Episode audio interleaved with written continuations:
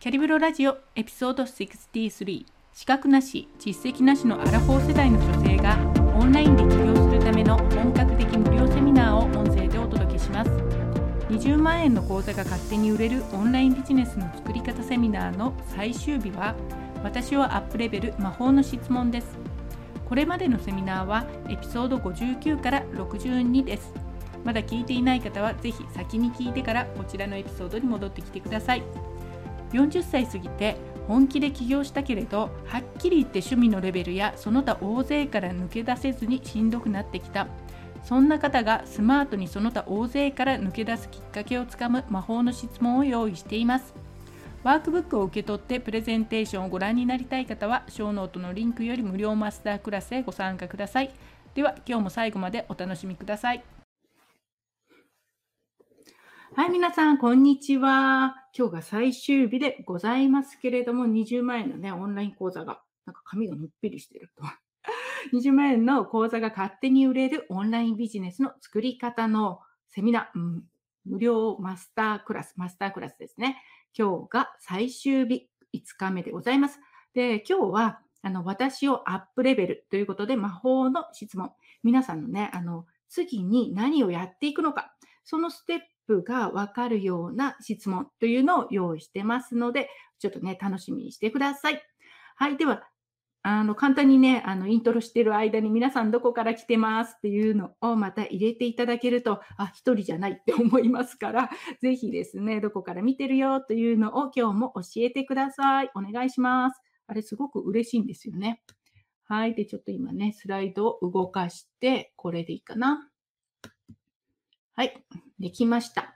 で、今日はですね、20万円の口座が勝手に売れるということで、5日目、よいしょ、5日目のスライド、こちらですね。はい。で、今までね、1日目、あ、これありのままになってるけれど、あの、アンストッパブマーケティングをして、私企業のスイートスポットというのを2日やって、3日目が引き寄せ集客ですね。自分の引き寄せたい人を引き寄せる。で、4日目が勝手に売れる環境を作り、で、今日が最後ですね。このアップレベル。じゃあ今までのことをこう踏まえた上で、次にアップレベルしていくために、ご自身で何をしなければいけないのか、次のステップというのをみんなで探していきましょうというのが今日の内容です。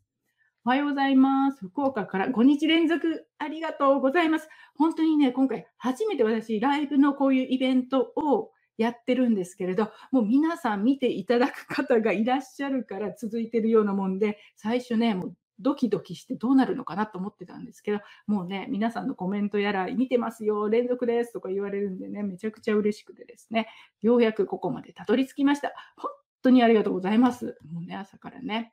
おはようございます。東京からです。ってね、福岡から連続、5日間連続っていうことで、マサチューセッツから、あ、ありがとうございます、かおりさん。はい。というわけでですね、サンディエゴからいいですね。こんにちは。バミューダ書道から拝見してます。そうなんですね、幸子さん。ありがとうございます。はい。というわけで、今日も進めていきますね。よっこらせ。はい。ちょっとね、今日、ちなみに今日、ちょっと、あの、若干、いつもなんですけど、いつもなんですけど、辛口目になってむるんでね。心の準備しながら見てください。あ、けいこさん、おはようございますって。ホノルルからですね。ありがとうございます。はい。では行きますよ。最初ね、これ。あ、みや、みわさん、シリコンバレーから5日連続ありがとうございます、みやさん。もうね、毎朝、毎朝じゃお昼ですよね、そちらね。ありがとうございます。はい。で、ちょっとですね、皆さん聞いてみたいんですけど、これ、3年、5年かかっても成功する保証がないのに、覚悟を決めるんですか？私決めないとダメなんですか？みたいなことを思ったことある方いらっしゃいますか？とか、あとはクライアントさんにこういうふうに聞かれたという方いますか？あ、ゆきさん、こんにちは。おはようございます。埼玉から、うん、埼玉から5日連続ありがとうございます。本当にね、あの、ゆきさん特にミニライブからずっと見ていただいてるんで、もう感謝、感謝、感謝、感激でございますけども、ありがとうございます。はい。で、こちらのね、3年、5年かかっても成功する保証もないのに覚悟を決めるんですか？私、これ、まだね、あの、ビジネスコーチとかきちんとね、活動する前に相談していた方から聞かれたんですよ。で、その方、ブログ、ブロガーさんだったんですけど、すごくちょっと得意なことがあって、で、その得意な特技をね、人に教えたりとかね、ちょっとワークショップとかで教えてたりもしたんですよね。だからその当時、1年ちょい前ぐらいなのかな。あの、オンライン講座、それで作って、ビジネスしたらいいよ、もうそっちにね、行ったらいいよ、みたいなことを私一生懸命 説得してたんですけど、結局彼女はね、このセリフを3年、5年かかっても成功する保証もないのに、覚悟を決めるんですか？っていうことで、結局、そのずっとね、その特技のある、自分も好きでパッションも感じてることにはいかずに、ブログの方でやりますっていう感じで、ブログをされたことがあるんです。で、その時から私、このね、3年5年かかっても成功する保証もないのに、覚悟を決めるんですかっていう、この質問っていうのは、すごくね、自分の中で重たいものとしてずっとある質問なんですね。皆さんどうでしょうこれね。なのでちょっとお聞きしたいんですけれども、成功する保証っていうのはないけれど、もう何が何でもこれやると覚悟を決めたこと、皆さんありますか？ね、あるという方は1番で、今頑張ってるよっていう方1番。で、2番目はまだないです。その覚悟3年5年もね、成功するかどうかわからないから、成功する保証がないので、できればやりたくないよ、覚悟決めてないっていう方2番。で、3番。もう覚悟決めてやったよ、実現したよっていう方は3番。というわけで、1、2、3入れてみてください。その間にコメント見ます。はい、埼玉から、ニュージャージーからおはようございます。おはようじゃないですね。こんにちは。で、山崎恵美さん、おはようございます。はい。皆さん、1番。ゆきさん、1番。ユーザーさん、1番。あ、はるかさん、はるかちゃん、1番。よいしょ、よいしょ。結構ここの皆さんは1番。よいしょ。1番。過去に失敗したこともあります。かおりさん1番。そうですね。失敗もありますよね。決めたけどできなかった時もありますよね。皆さん3番。ゆきさん3番。はい。あ、割とね、結構皆さん気合入って1番1番っていう感じで来てますね。もう3番、Facebook さん3番、達成した1番、けいこさん1番。ということで、覚悟を決めるっていう、こちらにね、いらっしゃる方は割と皆さんね、覚悟を決めているっていう感じの方なので、多分まあ、心配ないというか大丈夫だと思うんですけど、コメント入れてない方でね、いや、私まだないですっていう方いらっしゃると思うんですよ。全然大丈夫ですよ。あのね、これ結構私もその3年かかっても5年かかってもやるかって言われるのに、やるっていうふうに振り切れるまでっていうのは、かなり時間かかった方なので 大丈夫なんですよね。なかなかこれね、入れづらいかもしれないんでね。はい。なんで、ちょっと今日はこのね、覚悟を決めるっていう話を最初にしたいと思います。もうね、私のあのインスタとか見てるから、あ、出た出たとか 思われそうですけどね、私この話題大好きですから。はい。というのは自分ができなかったから大好きなんですけどもね。で、このね、写真ちょっと見てもらいたいんですけれど、何を意味しているかわかりますか？この写真が。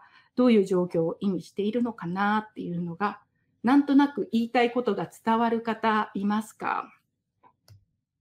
こちらなんですよ。一つはね、足湯というか、足湯？ね。足のマッサージじゃないですけれど、一つはね、こちらは足だけ入っている。こちらはね、全身入っているみたいな感じなんですけれど、何を言わんとしているのかわかる方いますかね？よいしょ。ちょっと待ってようかな。どうかな。これね、どうですかね、皆さん。よいしょ。ちょっとね、タイムラグがあるからね、このタイムラグがなんとかなるともうちょっとスムーズなんですけれど、これ意味わかりますか？伝えようとしていること。こっちの、あの、足だけ入っている方。これが、まあ、英語で何て言ったかな、まあ、足だけね、こう、チャパチャパってしている感じのことで、体験前と体験後。まあ、そんな感じもありますね。体験前と体験後。ありがとうございます。けいこさんね、入れてくださった。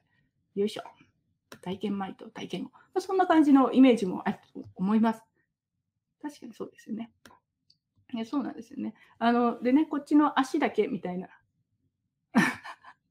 どっぷり使っちゃったら気持ちいいよ、いいことあるよ。それもまさにその通りです。気持ちいいよっていうのがありますよね。はい。そういう感じであるんですけど、この足だけ入ってるのっていうのが、まあ、お試しでやってる感じ。例えば、1年だけね、ちゃちゃっとやってみて、1年だけね、やってみて、それでうまくいったら、ドボンしようみたいな。こっちがオールインってよく言われますよね。オールインの状態でもがっつりやっているっていうことなんですよね。美和さん、そのままセルフケア、そう、自分をいたわるみたいな。無理をしない。毒を食ら食らわば皿まで。まあ、そんな感じなんですね。こっちはね、オールインっていう感じでね。そうなんですよ。まあ、そういう状況の違い。英語で何て言ったのかな？ちょっと忘れましたけど、足だけ先だけね、試してみるみたいなのを、こっちの左側のね、この足湯のところのことを言うんですよね。で、これ何かというと、まあ、覚悟が決まっていない状態っていうのは、足先だけチャパチャパってして、ね、なんていうの？手手探りじゃなくて足探りじゃないですけど、感触を見て、うまくいきそうだったら、ドボンしようかな、みたいなことをやっているのが、こっちの足だけのとこなんです。で、逆にもうドボンって入ってるのはオールインで、これが、いわゆる覚悟を決めて、3年かかろうが5年かかろうがやるんだよって言って、そこにドンって入っている。全部もうゴンって入っているのが、こっちの右側なんですね。で、これね、あの、まあ、100%じゃないんですけど、ある種の、まあ、リトマス紙的にね、自分がどっちにいるかっていうのが分かりやすいものがあるんですね。で、昨日の動画見てくれた方、ね、ライブで見た方もいると思うんですけど、例えばあそこで私 SNS をどのくらいやりますかっていう話でね、ガイ川崎さんという方がいて、SNS っていうのはもうある程度すごく投稿いっぱいして、何人かがね、そのうちの何人かがうざいよ、もうちょっとうざいって言われるぐらい使い込んでないと、使ったうちに入んないよみたいなね、そういう話があったんですよ。すごいあの投稿数とかね、行動量とかになるんですけど、うざいってぐらいまでやらないとダメだよねっていう話をしたんですよね。で、それを聞いて、皆さん、最初にちょっと正直に考えてください。正直にね。何を思いましたか？そのくらいやんないとダメだよって言われたときに、どういうふうに思いましたか？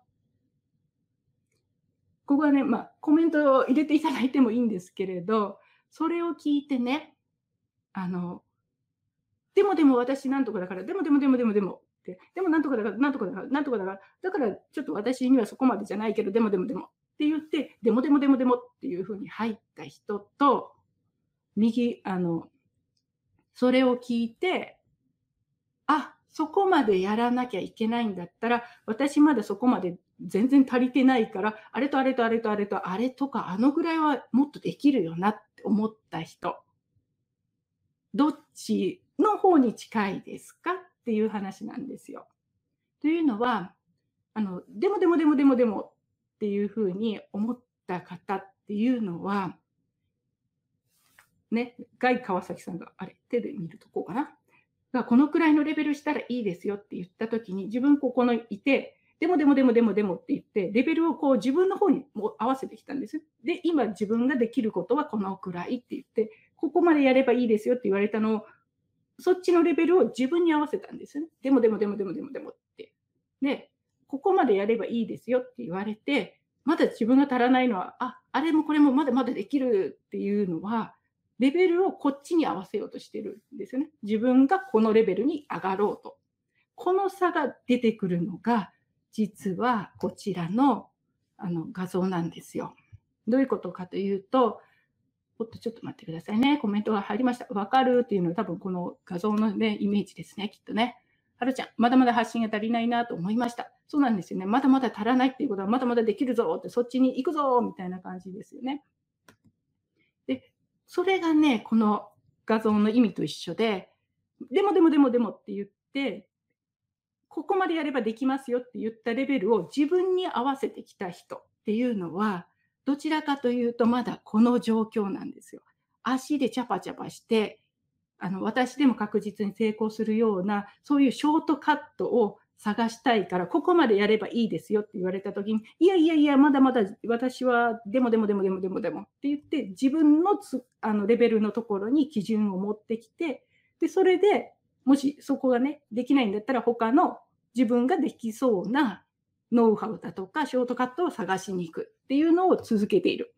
ショートカットをね、探してるだけど、ここまでやればいいですよって言われたときに、あ、自分まだ足りてないからそこのレベルに上が上がろうと、たたたたたと、あ、足りてないとこあるわって言って、上がろうとするというのが、もうこっち側の人たちなんですよね。考え方としてね。ショートカットはもうないと思ってるから、そこまでやれって言われたら、オールインの人たちはもう着実にそこまでやれば結果が出るなら、他の方法を探すよりやった方が早いっていうので、もうこっちに自分をそのレベルに上げようとするんです。この違いわかるかな？ね、レベルがここまでですよって言われたら自分のところにレベルを勝手に下げて、で、やっちゃうって言ったら、やっぱり結果が出づらくなりますよね。それが、あの、足先でチャパチャパチャパってしている感じ。で、反対側のオールインっていう方は、ここまでやればいいですよって言ったら、自分が足りなかったらそこに上がっていくというのが、もう行動にね、あの、ノウハウとかを聞いた時の自分の考え方のマインドで、もう明らかにどっちかっていうのが人によってね、変わるんですよ、これ。でね、あの、別にね、この足湯のとこにいるのが悪いとかではないんですよ。私なぜかというと、もうクイーン・オブ・アシユみたいな感じで、自分、私ね、そっちから抜けれなかったんですよ。何年かな、2、3年ぐらい自覚があって抜けれませんでしたから、全然大丈夫なんですよね。悪いことではないんですよ。もう、すごくわかるので、言うんですけど、私はそこにもうどっぷり、足湯の中にどっぷりみたいな感じだった人なのでね、わかるんですけど、で、こっち側にね、それでいる人が、あの、たまに、この、こっち側の人を見て、こうどっぷりハマってる人を見て、たまにその人たちが、なんかすごくブレイクスルーをした人っていうのを見ることあると思うんですよ。急にあの人伸びたねっていうね。で、それを見て、こっち側の人が、なんであの人は伸びるんだろう？なんで私じゃなくて、あの人が伸びてるのに、私はなんで今のままで、なんでなんでなんで、何が違うの？何が違うの？って思ってる人は、ここでずっとぐるぐるしているんですよね。で、こっちでブレイクスルーをした人っていうのは、急に伸びたって思っている人は、思う人はね、こういう動きをするんですよ。この皆さんみんな多分足湯のところから始まって、バッとこっちに覚悟を決めて、それから上がるんですね。いいですか？覚悟を決めて、それから上がる。右に水平に移動して、そこから上に上がってるんですよね。だけど、足湯側から見ると、いきなりこっからね、上がったように見えるんですけど、それでこの足湯側にいるときに、この状態でなんとかこう上に上がろうとするんですけど、そうすると、ものすごくここの状況っていうのは、あのね、初日に言った SB ちゃん、セルフサボタージュがすごくかかってくるんですよね。ショートカットを探してて、で、自分にもでもでもでもとか言っていたりだとか、他の人からどうとか、いろんなことがあって、ここの領域で上に上がるっていうのは、ものすごく重力に引っ張られて、すごくしんどいです。めちゃくちゃやってるけど、結果がね、なんでなんでなんでっていう状況に陥るんですよね。で、隣を見たらすごく上に上がってる人がいて、なんでって思うんですけど、で特に、あの、それが顕著に見えるのが、よく話聞いたことあると思うんですよ。いきなりね、こう、高額投資をしてバンと上がった人とか見ることあるじゃないですか。なんとかのコーチをつけたらいきなり上がりました、みたいなね。で、それって、で、こっちの、それを見てね、このこっちの領域にいる人、足湯の人が、あ、私もお金払えばいいんだと思ってお金を払ってもうまくいかないことが多いんです。なぜかっていうと、コーチを高額なお金を払ったことがポイントじゃなくて、そのお金を払う前に、大抵の人も絶対これでやるっていう覚悟を決めて、こちらにね、ドボンしてからコーチを雇って上がってるんです。この2ステップで上がるっていうのが、通常ブレイクスルーするときに起こっていることなんですよね。だけど、足湯側から見るといきなり上がってるように見えるから、なんでなんでなんでってなってしまうという感じなんですよね。ここまででちょっとね、あの、クイーン・オブ・アシュ、まさに私です。幸子さん、そうですか。私もいましたからね、もう気持ちいいからですね、抜けれませんよね、みたいなね。そうなんですよ。ゆりさん、覚悟を決める大事。もうすごい大事なんですよ、これが。ダイエットもそうですよね。覚悟決めないと痩せませんからね。そうですよね。や簡単な方法をずっと探してても痩せないっていうのありますよね。で、そういう感じで、あの、なんだっけな、覚悟を決める。で、私ね、めったにあの成功する秘密ないですよとか、ショートカットないですよって普段言うんですけど、唯一、唯一成功する秘密があるとしたら、これだと思ってるんですよ。覚悟を決めるオールインに入ってからレベルを上げるっていうね、さっきもここまでやればいいって言われたらそこに自分を持っていく。で、この2段階ステップっていうのがブレイクスルーするときに絶対必要になってくるというか、わかりますかね？そういう感じ。これがね、唯一の本当に秘密があるとしたら、私はここだというふうに思ってます。はい。というわけで、あのね、キング・オブ、クイーン・オブ・アシュの方が、他にも、ゆりさんも私もでしたっていう感じなのかな。なので、みんなね、でも、これをキンキング・オブ、クイーン・オブのね、足湯から出るためには、自分が足湯にいるっていうことを自覚しないと出れないんですよ。わからないんですよ。この差が。足湯の人とドボンした人の差がわからないんですね。だからまず足湯にいるっていうことは決して悪いことではないです。というかほとんどの人がそこから始まります。私もそうでしたからど、どっぷり入って抜けれませんっていう状況をやってるんでわかるんですけど、その足湯のとこ、あ、私こっちなんだ、まだ。で、向こうの世界にね、これ3年、5年経ってもやりますかっていうのが、本当に先が真っ暗っていうか黒くて見えないような不安になるんですけど、こっちのね、ドボンした方が、実はすっごい楽っていうか、あ、こんなことならもっと先にね、覚悟決めとけばよかったっていう思うぐらい、すごく楽な世界ではあるんですね。ちょっと勇気がいります。で、私ね、最初に言ったように、あの3年かかっても5年かかってもって聞かれたときに、ちょっと説得をしようとして、こっちの足湯から、こっちのね、みんな入った方がいいよみたいな感じで説得をしようとしたんですけど、それは良くないなと今思ってます。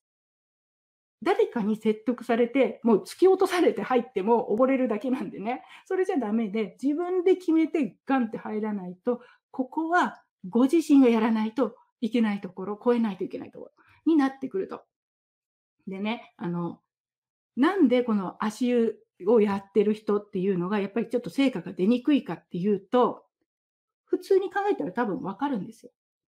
足湯でね、チャパチャパってやって、お試しでやってる人と、ドボンとしてオールインでやってる人と、オンライン上で同じ土俵で戦ってますよね。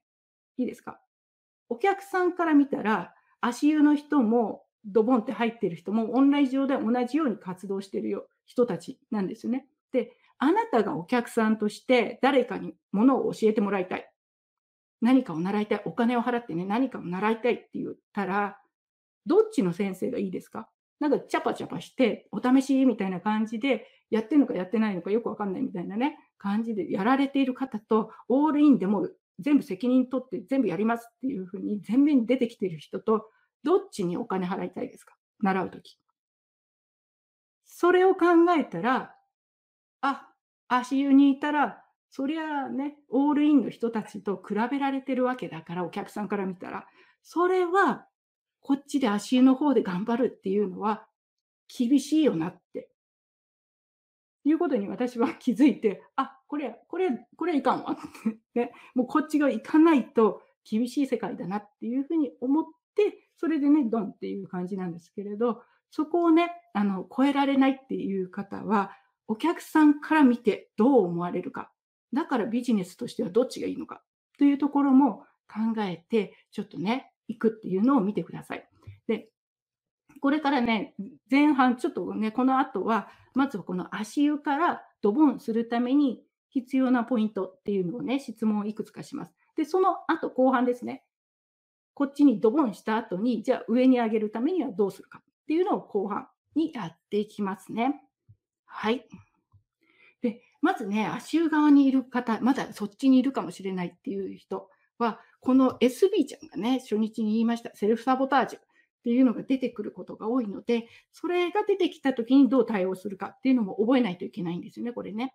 で、それが例えば実績がないから始められないよって、オールインなんてできないとかね、自信がないから始められないよみたいな、そういうことっていうのが来ますよね、最初にね。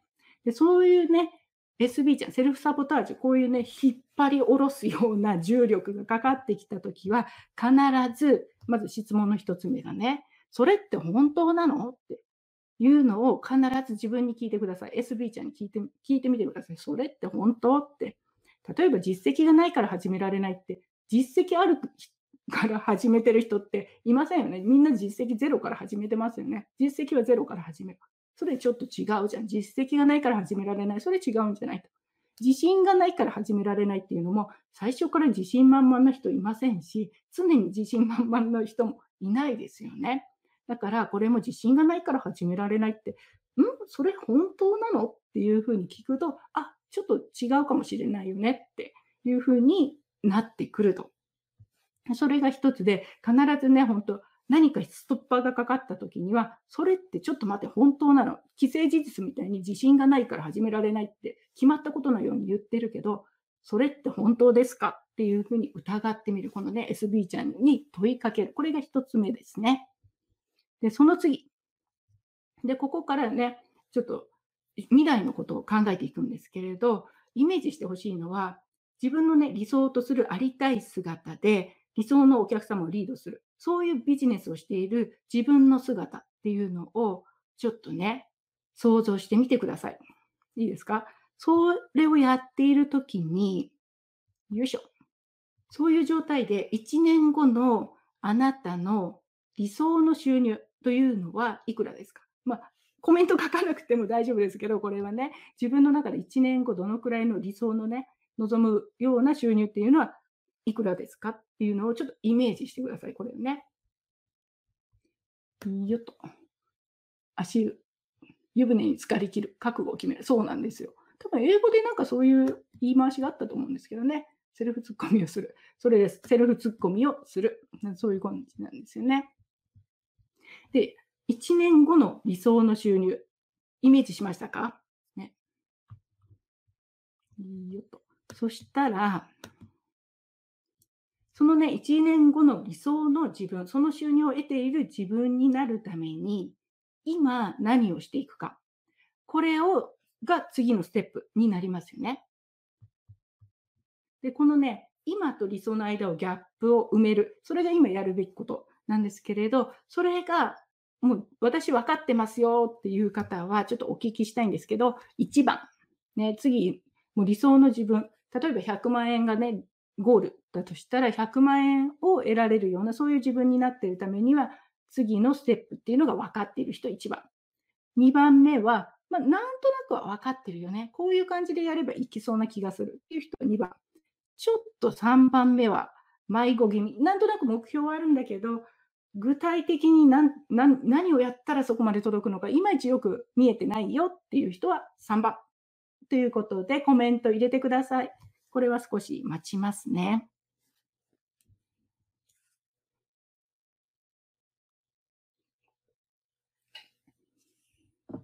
よいしょ。2番、ぼんやりと分かっている幸子さん。よいしょ。ゆきさん、1番。ステップが分かって、いいですね。ステップが分かっている。けいこさん、ステップが分かっている。お、素晴らしいですね。はるかちゃん、ぼんやり分かってる。かおりさん、2番。ぼんやりと分かっている。ゆりさん、ちょっと迷子気味。はい。ユーザーさん、1番。じゅんさん、2番。よいしょ。2番。みきさん、2番。なんとなく分かってるっていう方がね、の方が多いかな。3番。ユーザーさん3番です。1番です。1番分かってる方はね、もう今年やることこれっていうふうに決めてずっと行くっていう感じでね、スッキリされてる方だと思いますけど、みわさん1番ということで、はい。大体分かってる方分かって、なんとなく2番3番と、1番の方と2番3番ぐらいが一緒なのかな。そういう感じですよね。で、今日はですね、じゃあこれをどういうことをするのか、もう少しクリアになるような問いかけっていうのをこれからしていきます。はい。でですね、まずは、このわからないっていう時にポイントがあるんですよ。で、これね、私大好きなんですけど、これ、問題はね、正しい答えを知らないんではなくて、正しい質問をしていないから答えがわからない。何のこっちゃって思いました？答えを知らない、答えを探すんじゃなくて、正しい質問をすれば答えがわかるんですよね。で、多分皆さんね、聞いたことがあると思うんですけれど、脳みそっていうのは、質問をしてあげると、それに答えようとする。勝手にね、質問すると勝手に答えようとする。そういう機能があるという癖なんですかね、脳のね。だからさっき私があの1年後の理想の収入いくらですかって聞いたら、答えようとしましたよね、みんなね。とりあえず考えるじゃないですか。そんなことを聞かれたらとりあえず考えるっていうのが脳みそなんですよ。脳はそういうふうに働くんですね。で、これ聞いたこと、脳がそういう習性があるっていうのを知ってる人は多いと思うんですけれど、それを実用的に使ってますかっていうのがポイントなんですよ。で、私これね、すごい実用的に使ってたんですね。で、元の仕事が今辞めましたけど、あの、バイオ系の会社で研究員研究員をしてたんですね。DNA とかをいじってたんですけども、まあ D まあ、DNA いじってたんですよね。で、よく研究のトラブルシュートをしないといけない。うまくいかないときに、その改善策を見つけないといけない。何かね、突破口になるようなアウトオブボックスじゃないですけど、今までとは違う方法を探さなければいけないというときに、もうまさにこれで、まずは答えを見つけようとするんじゃなくて、問いかけを見つけるんですよね。問題、正しい質問を先に見つける。それに集中するんですよね。答えを見つけ。例えば、こういう状況が欲しい。A のね、100万円だったら100万円が、収入が上がってほしいというのがありますよね。ただ、そしたら100万円を得るために何をするかっていう考えるんじゃなくて、100万円を得るということは、それをやるためにはどういう状態に先になってないといけないのか。これができれば必然的に100万円はいくよねっていう、こっちを考えるんです。何を、状況を作れば100万円っていうのはできるのか。かいきなり100万円を稼ぐ方法を、こう方法論をね、探すんではなくて、これさえできれば100万円は自動的にいくよねっていう、こっちを考えるんですよね。ちょっとややこしいですけれど、そういう感じで質問を変えることによって、答えっていうのが変わってくるんです。よいしょ。コメント入ってますね。素晴らしいクォートです。これかな？自分の中でもやっているときこそ適切な質問。そうなんですね。本人が気づきにくいので、こういう時ですよね。コーチングがなぜいいかっていうと、コーチの人があの質問をね、いろんな自分が考えていない質問をね、正しい質問してくれるから、だからコーチとかね、質問力って言われるのはそのためですよね。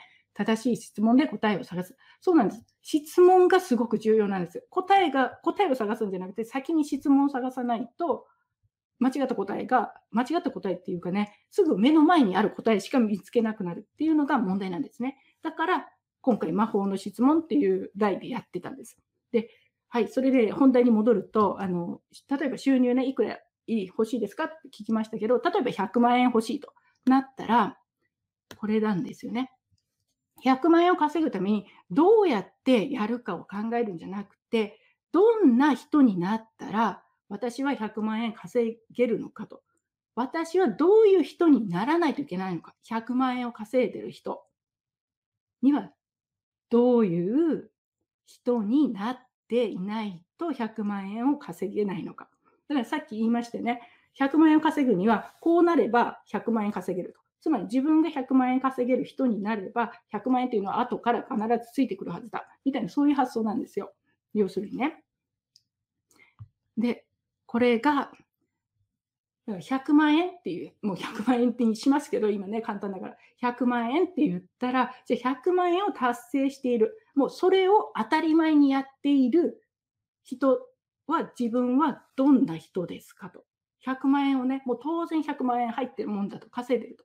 そういう人になる。自分はそのね、ゴールを達成している。ゴールを達成して、その状態が当たり前になっている人はどんな人ですかと。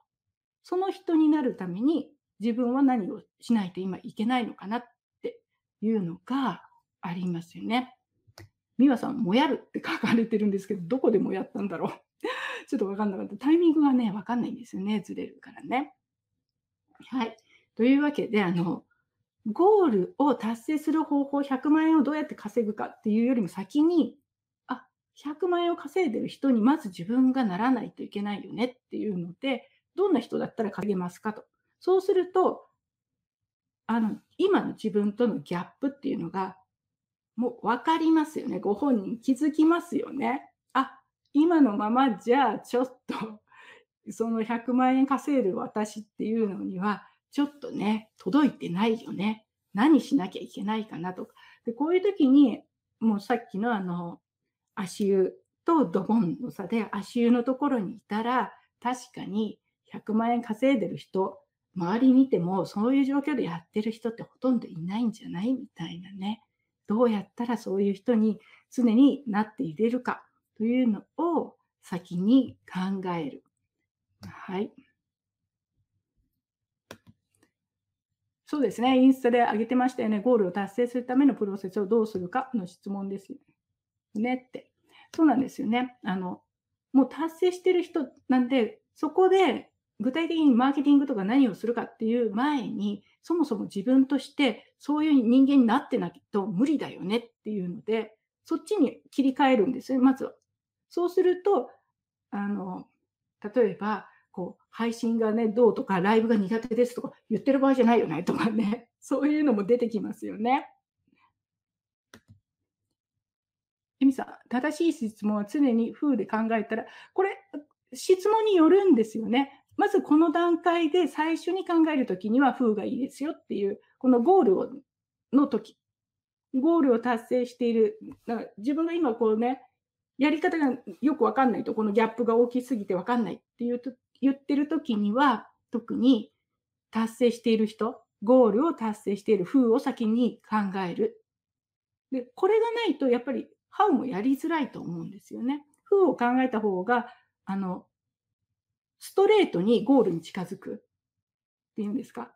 だから、ハウだったらずっとこう下からウィーって上がっていくような感じがすると思うんですけど、もうゴールを達成している人、これよく私の感覚だと、あの、未来引き寄せにも通じるんですけど、もうこういう人になってしまえば、100万円を稼げるんだから、ままずこっちの人にならないとついてこないよね、お金ね、みたいな、そういう発想なんですよね。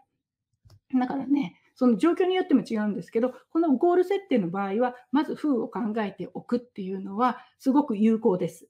自分との差も分かって、あ、やらないとまずいっていうのも分かるんでね、なんかガチャガチャこう言い訳してる場合じゃないなとかね、出てきますから、あー、みたいなね。なので、この場合、風っていうのはすごく有効です。ブレイクダウンするとより明確な適切な質問が上がりますよ。そうですね。いくつか質問考えてみるっていうのも大事なんですよね。質問そのものを何を聞いたらいいのかな、自分の頭に。皆さんね、この頭すごく便利ですから、そうやって問いかける質問の方を何を聞くかっていうのにも考えてみてください。あの、これ一番いい例がよくあるじゃないですか。失敗、なんで失敗したの？って聞いたら失敗する理由がもうそれぞれま、もうすごく出てくる。それもこの脳みその働き、脳の働きですよね。なんで失敗したの？って言ったら失敗した理由が出て、ああ、だから失敗したんだ。ああ、やっぱり、みたいになるけど、じゃあどうやってうまくいくの？って言ったら、うまくいく方法を考えてくるじゃないですか。だーっとね。その質問の仕方によって脳みそが何考えるかっていうのがコントロールされるので、質問はコントロールできますよね、自分がね。なので、その質問の仕方っていうのに、きちんと意識的になる、意図的にその質問を選んでくる。何を考えればいいのかっていうのを選ぶっていうね。そういう感じですね。否定で考えると脳も否定する。そうですね。できている人、達成している人を考えてからやることを探す問いかけ。そういうイメージですよね。そうなんですよ。だから自分が問いかけたらそれ答えてくれますから、探しますからね、答えね。だから下手なこと答えかあの質問するとど、どつぼにはまっちゃうみたいなのがあるんでね。ただこれ知っておくと、あ、今私変なこと聞いたとか わかるので、すごく便利な実用的なあの脳の性質だと思います。またすごい変な言い方ですけどね。はい。で、もう一つが、あの、これでもまだなんとなく何やっていいのかちょっとね、自分でわかんないよっていう人は、あの、もしあなた答えすでに知っていたら、それは何ですかと。もう知っているとわかんないって言ったときに、あなた答え知ってるから、答え知ってるとしたら何ですかっていうふうに聞く。または、もう同じような感じなんですけど、あの、あえて見ていないふりをする、見えないふりをしている答えは何ですかって聞く。どっちもいいんですよ。答えを知ってたら何ですかか、もしくは、あの、答えを自分が知らないふりをしている答えっていうのは何ですかっていうのを聞いてみる。で、このこ、これっていうのは、自分がうすうす気がついてるんだけど、あの、やりたくないとか、いろんな理由をして、なんとなくこう、先に伸ばしているだとか、直面したくないもの、あそこまでやっぱりやらなきゃダメだよね、やっぱダメだよねとか、そういうのが出てくるんですよね、ここでね。というので、あの先ほどのどんな人になったらいいですか？っていうのと答えを知ってるのは、それは何ですか？っていうのは、どちらかというとさっきの足湯のところから、このね、ドボンするときに、あ、そっち行かないとやっぱりダメなのか？みたいな、そういう時に役に立つというか、ちょっとね、背中を押してくれるような、次ね、あ、やっぱそこ行かないとダメですね、やりますみたいな感じのことが、それぞれね、皆さん分かっていると、分かっもう答えはね、だからこういう時に答えは知ってますよっていうのはそういう感じですよね。分かってると思います。次に何をするかっていうのを、こう、あ、出てきた、出てきたっていうふうに思ってください。それがね、やることになってます。あなたは答えを知っている、知らないふりをしている答えが必ずある。そうなんですよ。知らないふり、特にね、あの、そのことに気づいたら嫌なことをしなければいけない。誰かにこうめんどくさい会話、避けたい会話をしないといけない時とかは知らないふりしたくなりますよね。何かちょっと、まあ、よくあるのがあれじゃないですが、あのね、こう彼氏と別れる会話とか嫌じゃないですか。でもやらなきゃいけない。分かってるけどやらなきゃいけないみたいな、そういうのが出てくるんですよね。ちょっと例えが変ですけれど、そういう先延ばしにしたいな、やりたくない会話とかあるなっていうのが出てくるのがこちらの質問になりますというのがここまでですね。で、はい。で、それができたらですね、そういうのが分かってきたら、同時に一つね、やらないといけないことがあるんですよ。こう、隣のドボンっていうふうにして、そこからまた上に上がっていくときに、ちょっとね、対応しないといけないのが、このセルフサボタージュちゃん、いつも出てきますけど、SB ちゃんなんですけどね、これをしないといけなくて、あれ、書けないな。なんですけれども、その時に、今まで持っている古いパターンっていうのを手放す。この覚悟、これもね、必要になってきます。で、一つが、決断を先に伸ばすこと。これすごく致命的というか、ものすごくよろしくない状態なんですよね。決断を先に伸ばすっていうのは、なぜかというと、その決断をしないことでずっと自分の頭の中で気になってることがあるですよね。で、それを持っていると、そっちに意識がずっと吸われるというか、エネルギーがどんどんどんどんこう漏れ出している、決断を伸ばしていることでね、決断してしまえば、こうスパッといけるんだけど、決断を伸ばす。まあ、これ一つね、大きいので言うと、会社を辞めるとかもそうですよね。ずっと伸ばしているとずっと気になっていって、先延ばしに、ね、すればするほど気になったりだとか、あと、もし人を雇っているんだったら誰かをクビにするっていう決断だとかね、そういうの、決断を先に伸ばすっていうのは、あのやりたくない会話をしたくないから決断を先に伸ばすっていうのは良くないので、これはなるべく早く決断をするようにするだとか、あと、リミティングビリーフ、自分の中でね、リミットをかけている。もう私なんてこんなもんとかね、100万円なんて私なんてできないわとかね、そういうのですよ。そういうのを手放していく。あと、時間を消費しているだけの行動だとか、それもやってたらやっぱりいかないですからね。自分が何に時間を使っているのかとか、できない言い訳、誰かの非難とかね、そういうのは持っててもしょうがないから、もう手放していくと。で、エネルギーを無駄に使っていること。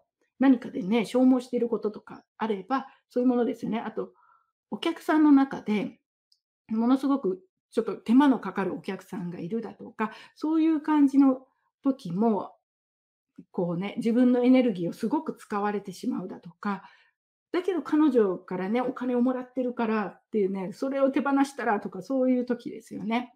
そういうのもエネルギーを無駄に使っているもの、それもどんどん手放す。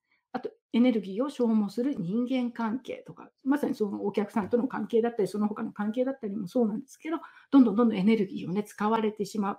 そういった人間関係とかも、まあ、いきなりあの、ね、生産しろとか そういうのではないですけど、人間関係はね。ただ、そこ、エネルギーがこう漏れ出しているような古いパターンとは、もう手放していく。これが、こう、ドボンって入って、その後上に上がっていくときには必要になってくるとね。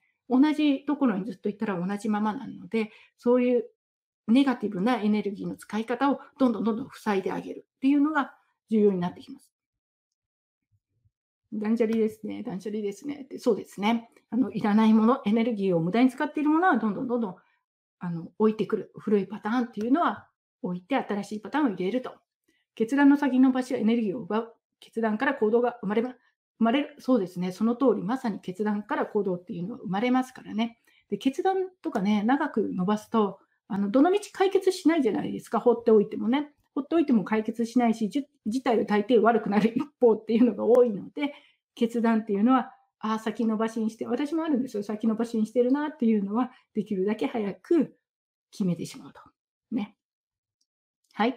というのが、ここまでが、あの、どちらかというと足、足湯のとこにいたのから、ドボンって入ってくるために必要なものというのをね、今お伝えしました。で、ここからね、じゃあね、この、は、ドボンって入った後に、その上上げ、上げます、上げますっていうところ、こちらが次のお話ですね。はい。でですね、よいしょ。で、まず一つね、ちょっと話ガラッとここでね、チェンジしますね。で、まずビジネスの話になるんですけど、ここからね、こう上げるためのビジネスですけれど、継続的なビジネスのために、絶対に皆さんがビジネスオーナーとして磨き続ける3つの領域、これがありますね。3つの領域。それが1つがマインド。まあ、これ行動する原動力にもなりますよね。で、プロフェッショナルなスキル。で、こっちはどっちかというとパッションとかよく言われますけど、プロとしてのスキル。で、もう一つがビジネスオーナーとしてのビジネス。この3つのバランスっていうのが必ず必要です。で、すべてマインドにしても、今ね、Day1、Day2 と今日もそうですけれど、マインドのお話かなりしてますよね。で、それもいっぺんに一度聞いたからわかるんじゃなくて、こう毎日聞いたことを自分の身の中に入れないと身につかないので、そういうふうにしてマインドを上げていく。上に上げていく。で、プロフェッショナルなスキルももちろん上げていく。で、ビジネスのスキル、ビジネスオーナーとしてのスキルも上げていく。この3つっていうのが、継続的なね、あなたのビジネスをこう発展していくために必要なんですね。この3つが必要です。で、よくね、今、もうパッションとかマインドってすごく言われるんですけど、それはわかる。それはすごく私も重要だと思う。なんですけど、パッションとかね、こういった願望っていうのは、続けることの原動力にはなりますよね、原動力ね。だけど、パッションとか願望があっても、こうね、いくらビジュアリゼーションをしても、パッションがすごいあるって言っても、その成功するために必要な戦略やスキルは教えてくれないんですよね。いいですか？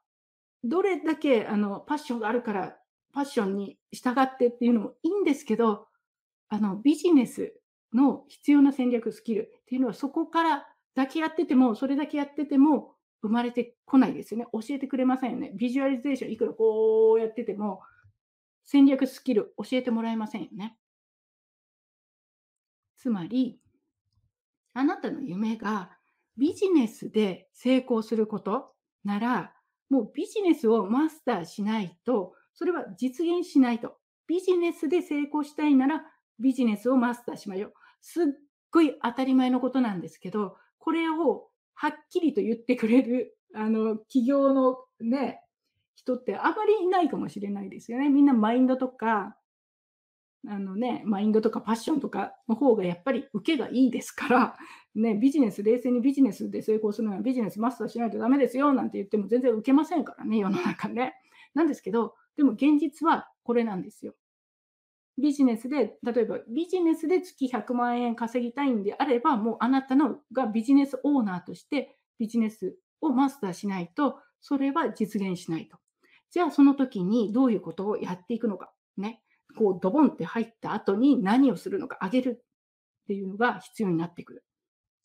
で、例えば、これですね。さっきの質問のとこにもあったんですけど、あの質問をするっていうのが大事って言ったんですけれど、いきなりね、自分は何をしたらいいのかなっていうって考えると、大抵人は目の前にあるものをパッと掴むんですよ。あ、これ一番やりやすそう、パッてね。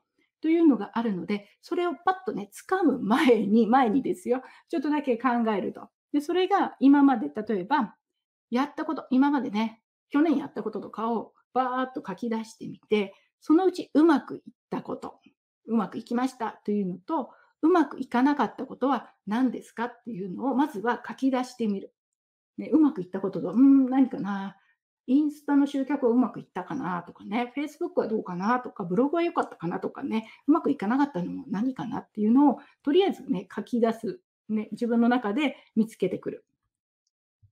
で、その後に、そこでやっと、あ、今一番改善したいことは何かなっていうのを考えるんですよ。いきなりね、改善したいこと何かっていうふうに考えるんじゃなくて、うまくいったこととうまくいってないことをこう出してみて、そこから、あ、今一番改善したいことは何かなっていうふうにまずは考えていく。で、それを考えた後に、じゃあ、それがね、本当に改善するとどんな影響があるのかなと、本当にそこを改善すると、すごく私にとっていいのかなっていうのを、もうちょっと先を考えるんですね。それが改善した時の理想の結果。ね、改善したら結果としてどういうふうになったらいいのかなっていう結果ですね。その成果が何っていうのを考える。もしくは、それを改善したらどうなったらね、あ、これ成果が出ました。よしよしよしって思いますかっていうのを考えてみる。どう言ったらね、本当理想の結果、改善したらどうなったらいいのか。そこまで考えないとなかなか、あの、本当の意味での改善、何をしたらいいのかっていうのが出てきづらいんですね。どうしてもこう、パッパッと思いつきでやっちゃいがちなので、まずはね、改善、それ改善したいなと思ったら、じゃあ改善したら理想の結果ってどうなるのかな？どうなったら私は成果が出たと思うのかなっていう、そこをちょっと考えてみてください。何をしたらいいね。で、そこまで考えて、あ、じゃあその結果が出たら成果が得られた。ね、改善したい、一番改善したいことが改善したらこういう成果が出るよね。じゃあその成果を達成したらあ、私どんな気持ちになるのかな？というのをね、ちょっと想像してみてください。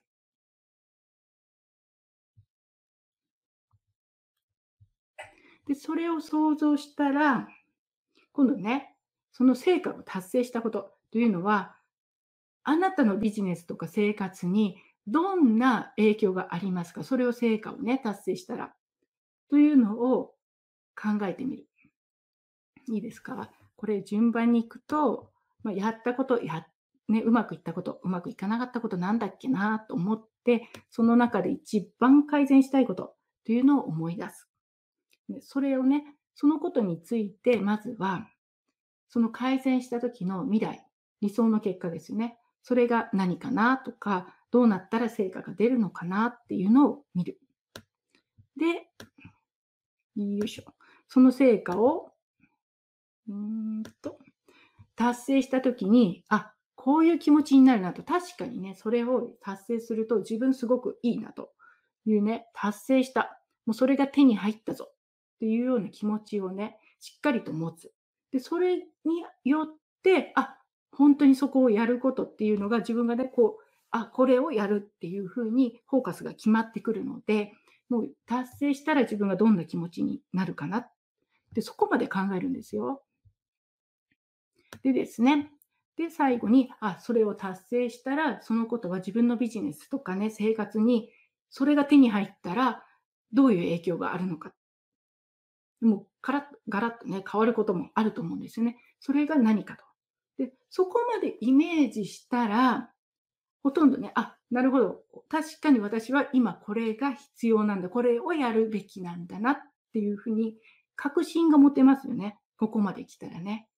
目の前のパッとこう掴んでると、本当にこれやってたらいいのかなとかね、1ヶ月後にやっぱこっちじゃないみたいな、ぐらぐらぐらぐらしちゃうんですけれど、そうではなくて、きちんとね、最後のこう、結果まで考えると、あ、確かに私はここに集中して今やるべきだなっていうふうになると。よいしょ。ビジネスオーナーとしてのスキルを磨く。そうなんですね。うまくいったこと、いかなかったことを書き出して理想の結果になるための改善点を探しましょうと。そうですね。で目標を達成した時の自分をイメージしてみる。気持ちを味わう。そうなんですよ。そこまでやると、本当に、あ、その今ね、本当に必要だっていうことをきちんとフォーカスして、そこに向かっていけると。ね、パッパと、こう、反射的につかむと、大抵またすぐ1ヶ月後とか、あれあれみたいなことになるのでね。はい。という形で出てきたでしょうか。これがね、今やることなんですよね。はい。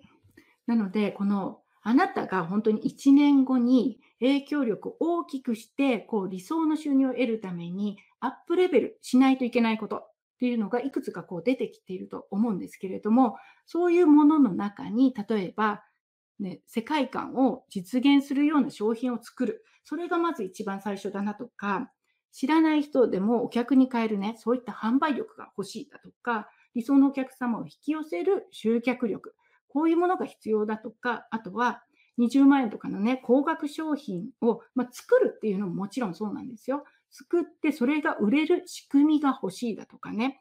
そういった次の自分のビジネスをアップレベルしていくために必要なことっていうのが、おそらく何かしらね、皆さん見えてきたと思います。で、私のあの有料のキャリブロアカデミーでやっているのは、まさにこういったビジネスのやり方のハウツーですね。今これ何をするかっていうのが皆さん分かってると思うんですけど、これをもしご自身でできる方はもうご自身でやってください。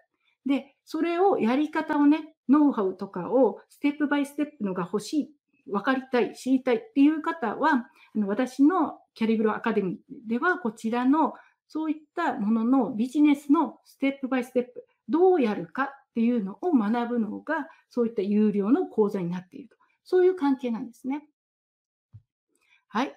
でですね、ここから最後ですね、ちょっとまとめに入るんですけど、アンストッパボーサイクル、もう一度思い出してください。これ、一番 Day1、Day2 でしたものですよね。というのは、ビジネスっていうのは、あなたの世界観を実現するため、そのためにやるんだよねって。で、世界観を実現していくために、それを大きなスケールでやっていく。よりね、自分の影響力、他の人に対するポジティブの影響力を大きくすると、その影響力が大きくなることで収入が上がりますよと。その結果、自分の理想が叶うと。で、その時に、あのビジネスをやるときに自分の望む感覚ですね。Your core desired feeling。これを得られるものをビジネスにしておくと、ここの世界観を実現するためのビジネスで、自分自身もハッピーにしながらビジネスができる。これがアンストッパボーサイクルですよというお話ししたんですよね。で、まさにこのビジネスを学びましょうというのは、この世界観を実現するためってさらっと言いましたけど、さらっと言ってるんですけど、この実現するためっていうところが、まさにビジネスを学ぶっていうことですよね。自分のスキルはあると。ノウハウはある。だけど、それを実現する、世の中にどうやって伝えて、影響力を大きくしていくか。ここもビジネスを学ぶ。集客して多くの人に使ってもらう、知ってもらう。最終的には購入してもらう。そこもビジネスを学ぶことでできるものになってくるんですね。自分のあのスキルだけを上げても、この影響力を大きくするっていうところに届かないこと。やり方わからないですよね。なので、そのために自分の影響力を大きくするためにもビジネスを学ぶっていうことが必要になってくるんですね。でですね、最後はですね、これちょっとお水を飲みますね。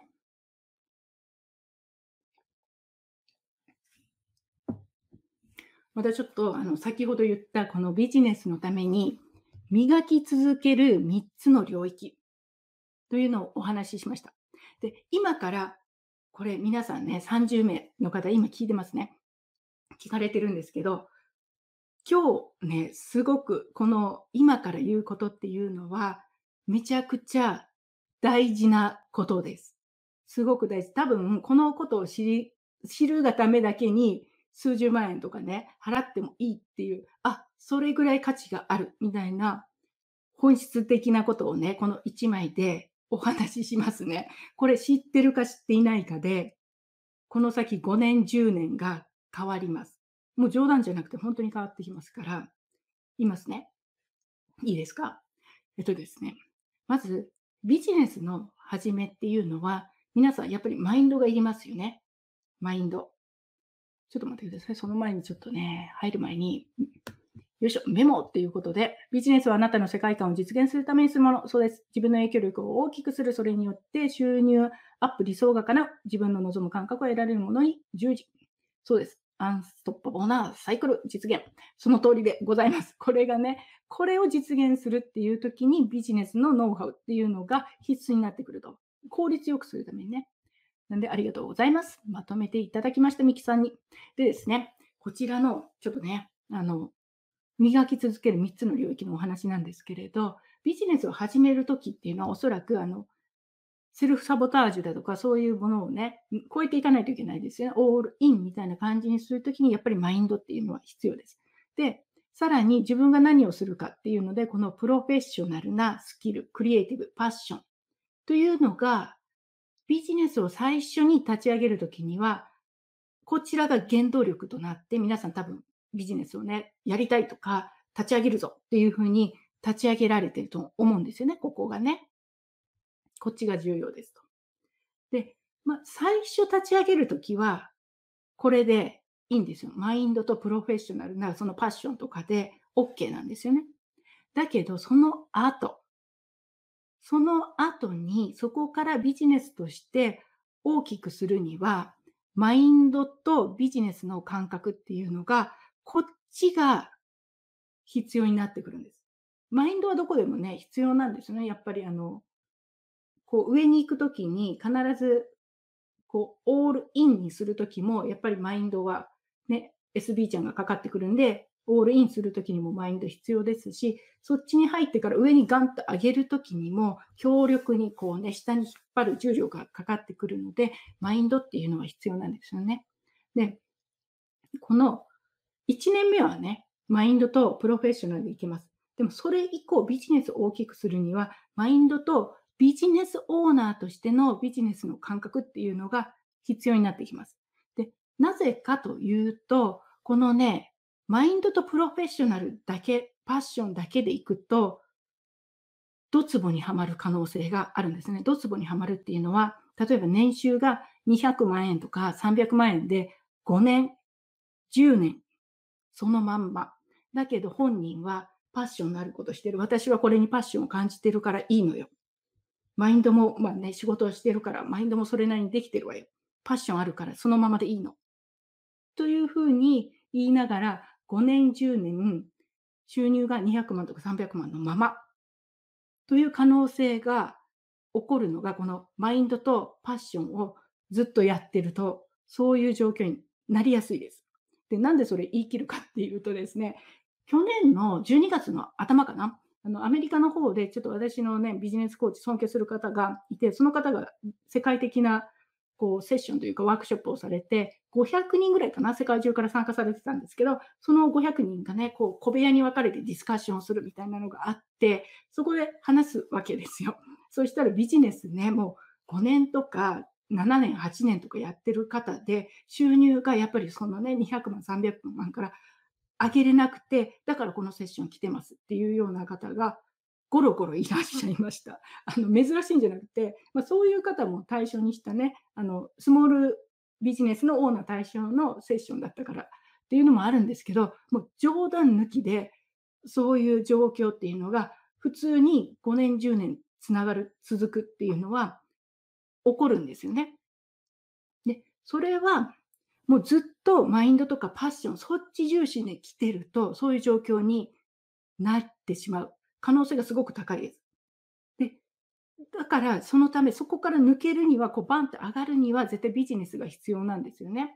で、なぜかというと、このプロフェッショナルなスキル、パッションっていうのは、もう、まあ、必要なんですけれど、何を中心に考えるかっていうと、自分のスキルを上げることを考えるじゃないですか。プロフェッショナルとして、自分のスキルだとか商品を完成させよう、商品の品質を高めようと。そういう方向でパッションが動くんですよね。プロフェッショナルなので。で、よく言うじゃないですか。いくらいい商品でも、いくらいい商品でもマーケティングしなかったら売れないよ。いくら商品が良くても売れないっていう話ありますよね。個人ビジネスでも一緒で、いくら商品力があっても、自分自身のスキルが上がっても、それだけだと売れなくてお金にならないということが起こるのが、このマインドとパッションを重視した場合なんです。で、このね、マインドとビジネス、ビジネスをどういう方向で使うかっていうと、ビジネスっていうのは社長さんだと思ってください。皆さんね、ビジネスオーナーの社長です。そうすると、ビジネスっていうのは、あなたの今持っているスキルを使って最大の収入を得ようとしますよね。社長さんはね、今の社員とかね、自分の持っているリソースの中で収入をこう最適化する、マックスにしようと。そういう頭の使い方をするのが、このビジネスの方なんですよね。いいですか？だから、ビジネスを知っていると、同じスキルレベルでも収入がビジネスを知っている人は上がるんですけど、ビジネスを知らずに、もうプロフェッショナルなパッション、パッション、マインド、マインドってやっていると、ここでずっとパッションとマインドのあのトラップにはまってしまう。あ、パッションがあるから、それやってるから私はいいのよっていうところにはまってしまうんです。でも同じスキルでもきちんとビジネスを学んで、そのスキルで最大限の収入を得るっていう方向に動けば、同じね、スキルなのに収入が全然違うということが起こるんですね。だから、プロフェッショナルでパッツの何をやってるかじゃなくて、そのスキルがあったらどうやってるかで変わってくる。ここが一つのポイントです。皆さんこれをきっちりと認識せずに、マインドプロあマインドとかあのパッション、パッションっていうふうにずっとハマっていると抜けれなくなるというのが一つのポイントです。で、もう一つ。これが重要なポイント。その2。その2。いきますよ。で、マインドとパッションを重視してビジネスを作ったときに、ちょっとやりがちなことが、今のビジネスの延長線上でコツコツコツコツコツコツコツコツと上がっていくと、いつか100万円に到達する。自分のね、望むレベルにこのまま同じところをコツコツコツコツと続いていくと、100万円に到達する。そういう感覚で頑張ろうとするのが、このマインドとプロフェッショナルを重視した場合に起こってしまうんですよね。だけど、だけどですよ、必ずしもそうではないことが多いです。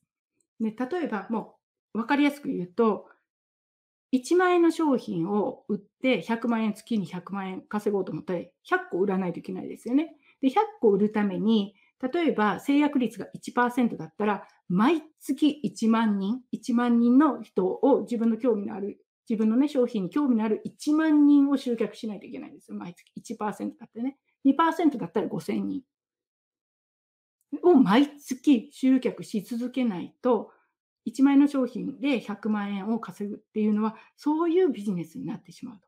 だから、1万円の商品を売ってて、今数万円しか収入がないですっていう人が、そのまま、ね、100万円まで到達しようと思ったら、ものすごいあの数っていうか、それにね、こう、マスに PR していかないといけないので、そこまで5年かかっても到達するか、10年かかっても到達するか、どうなのよみたいな感じのコツコツコツコツになってしまうんですよね。で、そうではなくて、このね、私のこちらのセミナーとか来られている方何か教える方が多いと思うんですけれど、そうすると、あの、コツコツコツとして100万円到達するんではなくて、そうではなくて、発想が逆なんですよ。もともと100万円を到達できるビジネスを先に作るんです。先に100万円を到達するビジネスを作って、それを完成させるんです。いいですか？ちっちゃいビジネスをコツコツ積み上げて100万円じゃなくて、花から100万円稼げるビジネスを作って、それを完成させるんです。発想のこの違いがわかりますか？そうなんです。だからね、あの、さっき、こう、自分が100万円だとしたら100万円稼いでる人にならないといけないですよって言いましたね。だから100万円を稼ぐっていうのがゴールだったら、その前に起こることは100万円を稼ぐ人になる。その1。そうですよね。で、そのために自分とのギャップを埋めなきゃいけない。で、さらにそこで100万円を稼ぐ人になっているためにもう一つ必要な条件は100万円を稼げるビジネスを持っているいいですか ?100 万円を稼げる人になる。100万円を稼げるビジネスを持っている。この2つがないと、100万円の収入っていうのが出てこないんです。言ってる意味わかりますかね？なので、考えるべきことは、あの、どうやって100万円を稼ぐか。100万円を稼ぐのを達成するためには100万円を稼げる人になるっていうことと100万円を稼げるビジネスっていうのをそもそもそこを作ると。そんなそれを作っていく。そちらを完成する。そうすると必然的に100万円っていうのがついてくるよね。そういう発想なんですよね。わかりますかね？だから、あの、同じスキルでもビジネスを学んでいるのと学んでいないのでは、それだけ結果に差が出てくると。よいしょ。戦略があると助かる。知っているか知っていないかの違い。そうですね。この部分だけで何十万取られる企業塾あります。有料級の教えです。そうなんですよね。結局みんな教えてるのはこういうことを教えてたりするんですよね。でもこれすごい重要で、ものすごく勘違いされるんですよね。私もしてました。で、特にブログとかね、もう最たるものですよね。本当に積み上げ積み上げでいつかたどり着くんじゃないかと思って一生懸命やってたんですけど、いや、無理じゃない？みたいなね、そういうのがありますからね。完成させると具体的にどんな、具体的に、まあ、完成させるんでそういうビジネスを作ってしまうっていうのが一番なんですけれど、もうね、まさにもう自分で持つっていうことですよね。それを運営するというか、ランニングするっていうことなんですけれども、それがね、きちんと、あの、こう波なくね、きちっと運営できるようなシステム化にしてしまうっていうのがポイントになってます。ですね。はい、マナさん。発想の転換が大事。稼げるビジネスを持っていないと売り上げは達成しない。そうなんですよ。だから100万円稼ごうと思ったら、もともと100万円に、まあ、どちらかというと簡単にいくっていうか、そういうタイプのビジネスをしていないと厳しいよねっていう、そもそもがね、コツコツコツってやるんではなくても、先に100万円を稼ぐビジネスを作るっていうのが先なんですよ。という方が楽っていう、楽って言ったら申し訳ないですけど、そういう感じなんですね。で、これまさにあの未来の引き寄せと同じ発想です。こうコツコツコツっていくのが大変じゃんっていうふうに考えて、じゃあ100万円稼ぐために何が起こればいいのかなって考えると、あ、私100万円稼げる人になる。で、あとは100万円を稼ぐビジネスを持つ。この2つがセットになれば100万円はついてくる。で、そういう発想でやっていく。このね、本当発想の転換っていうのが、この先、もうビジネス始めた人が5年、10年、うん、こう同じレベルでいるのか、こうパッと収入を上げていけるかの差になってくると。だからそのビジネスの戦略っていうのを私はすごい必死で教えてお伝えしてるんですよね。で特にあの同じスキルでもきちんとそのスキルを最大化して収入を得られるようなそういった商品の作り方だったり売り方だったりっていうそこまでを見ているのが私のね有料講座になっているというのがねこちらなんですね。バックキャスティング。そうですね。はい。というわけで、だからビジネスっていうのはそれだけ後回しにすればするほどビジネスとしてのあの収入っていうところが増やしづらくなるというか増えなくなるので、皆さんね、あの、マインドプロフェッショナル、パッション、わかるんですけれど、このビジネス、もしビジネスで成功したいんであれば、早めにマスターするというのが必要です。積み上げるのは発信力とか初期に認知度を上げるもの、ブログとかで筋トレ部分。そうですね。ビジネスそのものではないという理解。まあ、そんな感じですね。あの発信力とか筋トレ、そうです。まさに筋トレですよね。認知度を上げる。そこ集客っていう感じなんですけれど、ビジネスをもともと作るっていうのはまた別の話になりますよね。どういう商品を持っている方とか、その商品のラインナップにしろ、全然違う発想になってくるので、それをどうやって売るかっていうのが、あの集客の方法になってくるというのでね、そもそものビジネスの作り方っていうのが、もう稼げないビジネス、スモールなビジネスを作っていると、100万円にしろ、収入を上げるのに苦労するよって、めっちゃ苦労しますよって、さらに5年、10年かかってもいくかどうか分かんないっていうところにトラップされる。本当にこれは多いんですよね。で、そのね、まあそういうふうにビジネスを上げるときに、このマインドが自分のね、このプロフェッショナルなとこでマイン最初にねビ、ビジネス初期にしたマインドのままだと、ビジネスいくらこう上げたくても、こうね、重力がかかって、こう元に戻ろう、元に戻ろう、そんな無理しなくていいよ、無理しなくていいよっていうふうに戻ってきちゃうんで、だからこのね、ビジネスを学ぶときにも、レベルアップするときにも、マインドっていうのはめちゃくちゃ重要になってくる。だからね、こうマインドと、マインドは両方ともにね、必要になってくるんですよね。というのがお話です。で、このビジネスの戦略、